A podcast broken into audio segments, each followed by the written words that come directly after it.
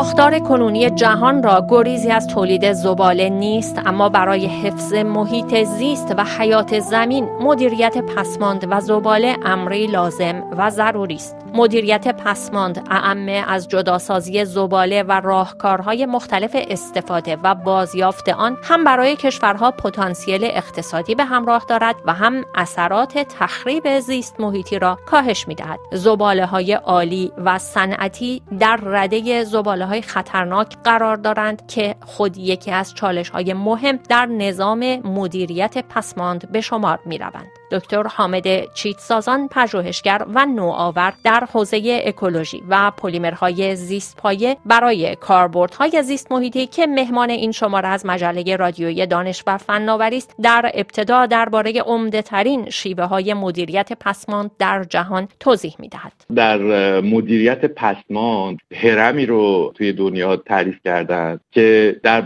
بالاترین و بهترین سطح مدیریت پسمان جلوگیری از تولید زباله هسته. و در پایین ترین سطح این هرم یعنی روشی که بیشترین پیامدهای زیست محیطی رو داره برای انسان و برای محیط زیست روش دفن زباله هستش و یا سوزاندن زباله هستش.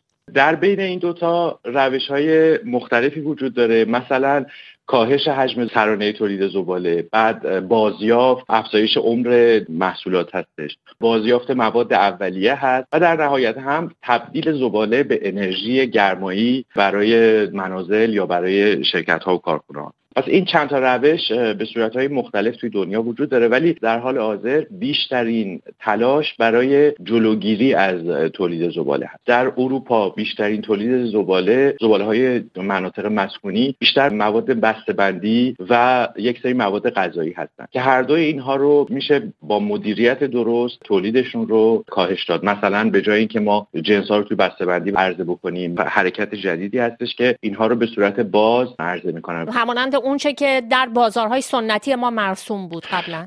دقیقا همینطوره. یعنی روش هایی که قبلا مثلا ما می‌رفتیم توی بازار یک زنبیل خرید داشتیم و هرچی که میخریدیم میذاشتیم توی اون زنبیل. این روش رو داریم الان به عنوان یک قدم مهم در جلوگیری از تولید زباله استفاده می‌کنیم ازش. از اون طرف توی جاهایی که به صورت عمومی توی رستوران های مثلا شرکت ها یا مدارس شروع کردن حجم غذایی رو که به افراد میدن کمتر کردن. یعنی اینکه شما اگر اولین قسمت جیره غذاییتون رو می‌گیرین اگر میل داشتین باز میرین دوباره می‌گیرین. دیگه جیره های استانداردی که مثلا می‌گفتن 100 گرم 150 گرم برای یک دانش آموز به عنوان ناهارش در نظر می‌گرفتن. الان اونطوری نیست. الان توی دو یا سه قسمت این جیره رو بهش میدن. اگر نیازی نداشته باشه غذا رو مصرف نمی‌کنه و پسماندی در آخر غذا. نیست این یکی از روش های مهم است. اما اینو باید در نظر داشته باشیم که همیشه ممکن نیست. خیلی از زباله ها هست که غیر قابل پیشگیری هستن. برای این دست از زباله ها توی اروپا الان قوانینی که گذاشته شده و روش هایی که هست اینه که ما بیایم تا جایی که می‌تونیم جداسازی خیلی موثر انجام بدیم و بتونیم مواد رو از هم جدا بکنیم. مثلا الان توی کشور فرانسه که یکی از اتفاقا به اروپا جزو کشورهای عقب مانده محسوب میشه از نظر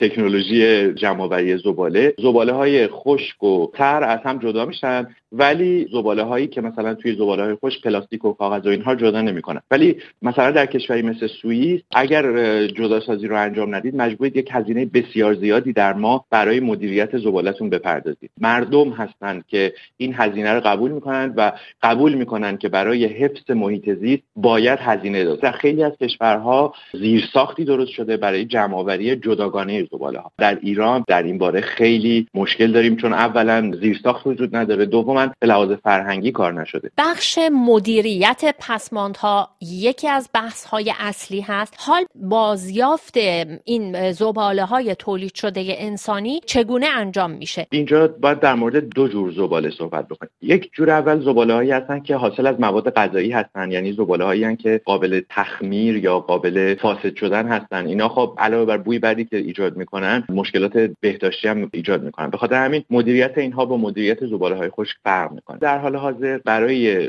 زباله های تر حالا اگر ما اینا رو نام ببریم یک سری روش های کلاسیک وجود داره. تبدیل این زباله ها به کمپوست هست. مناطق خاصی رو محدود کردن. این اینها رو اونجا انبار می‌کنن و تبدیلشون می‌کنن به کمپوست ولی مثلا یک سری از زباله ها مثل گوشت مثلا یا استخوان حیوانات یا ماهی قابل کمپوست شدن مستقیم نیستن. اینها رو با یک روش دیگه انجام میدن. که روش جدیدی هست. امروز میان از حشرات استفاده می‌کنن. یک سری مگس هایی هستن که بهشون میان مگس سرباز سیاه که از لارو اینا استفاده می‌کنن برای خوردن این زباله ها. و این مگس ها مثلا یک کیلو لارو که تولید می‌کنن حدود 100 کیلو زباله قابل به تخمیر رو بازیافت می‌کنن و این یک روش موثری هست. لاروی که تولید میشه 50 60 درصد پروتئین داره که استفاده می‌کنن برای تغذیه حیوانات یا تغذیه مثلا ماهی. مواد زائدی است که اینا دفع می‌کنن و اینو به عنوان کمپوست یا کود کشاورزی استفاده می‌کنن که بسیار هم روش موثری هست و همه جا داره به شدت و سرعت روش سرمایه گذاری میشه. مثلا سال گذشته توی فرانسه حدود 70 میلیون یورو روی پرورش حشرات سرمایه گذاری کردن که رقم بسیار قابل توجهیه. روش های دیگه ای که استفاده میشه علاوه بر کمپوست و روش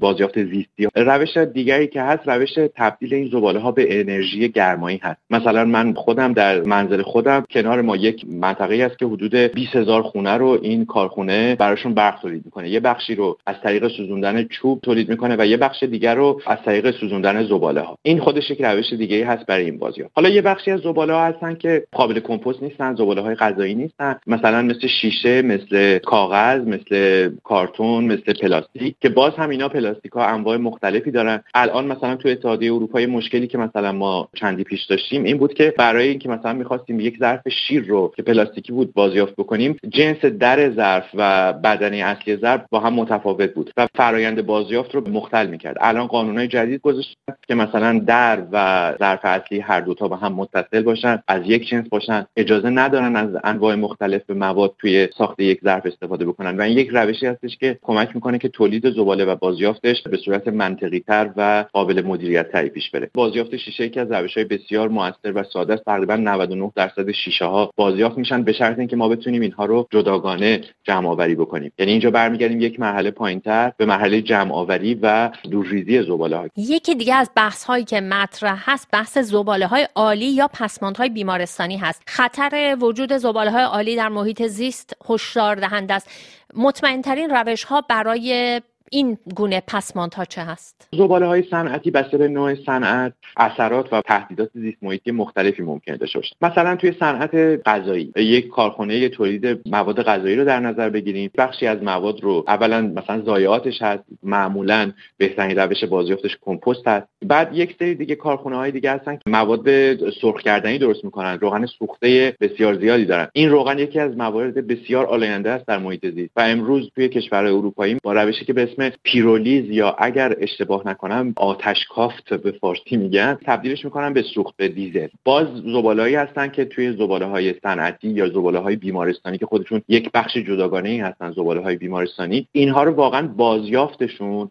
بسیار کار سختی هست. یه بخشی از زباله های بیمارستانی همون مواد غذایی هستن که بیمارا مثلا توی جیره که دریافت کردن استفاده نکردن. اینا رو میشه خیلی راحت کمپوست کرد مشکل زیادی نداره. در طرف دیگه مثلا مواردی هست مثل پانسمان های استفاده شده ابزار جراحی استفاده شده سرنگ و سوزن و اینها که اینها جزو زباله های عفونی طبقه بندی میشن. رها شدنشون تو محیط زیست بسیار خطرناک هست. هزینه مدیریت اینها هزینه بسیار بالایی هست و معمولا بهترین راه برای از بین بردن این زباله ها سوزوندن اونهاست. اما مثلا زباله هایی هستن مثل زباله های صنعت پتروشیمی. در کنار یک چاه نفت حجم بسیار قابل توجهی از مواد تزریق میشن به داخل چاه و خیلی از مواد هستن که از زیر زمین خارج میشن. و اینها زباله هایی هستن که مدیریتشون و کاهش اثراتشون بسیار بسیار تخصصی است و بسیار هزینه بر. در 99 درصد موارد هیچ مدیریتی روشون انجام نمیشه. چون توی کشورهایی انجام میشن که قوانینشون قوانین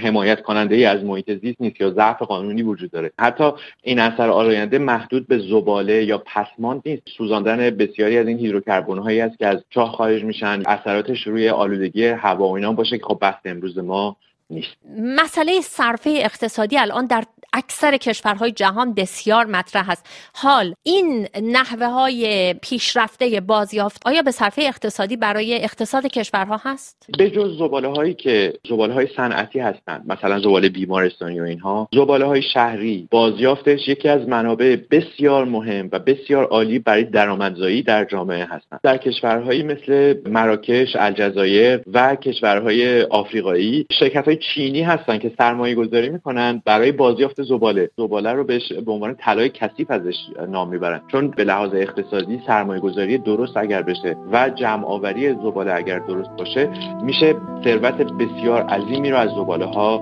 ایجاد کرد.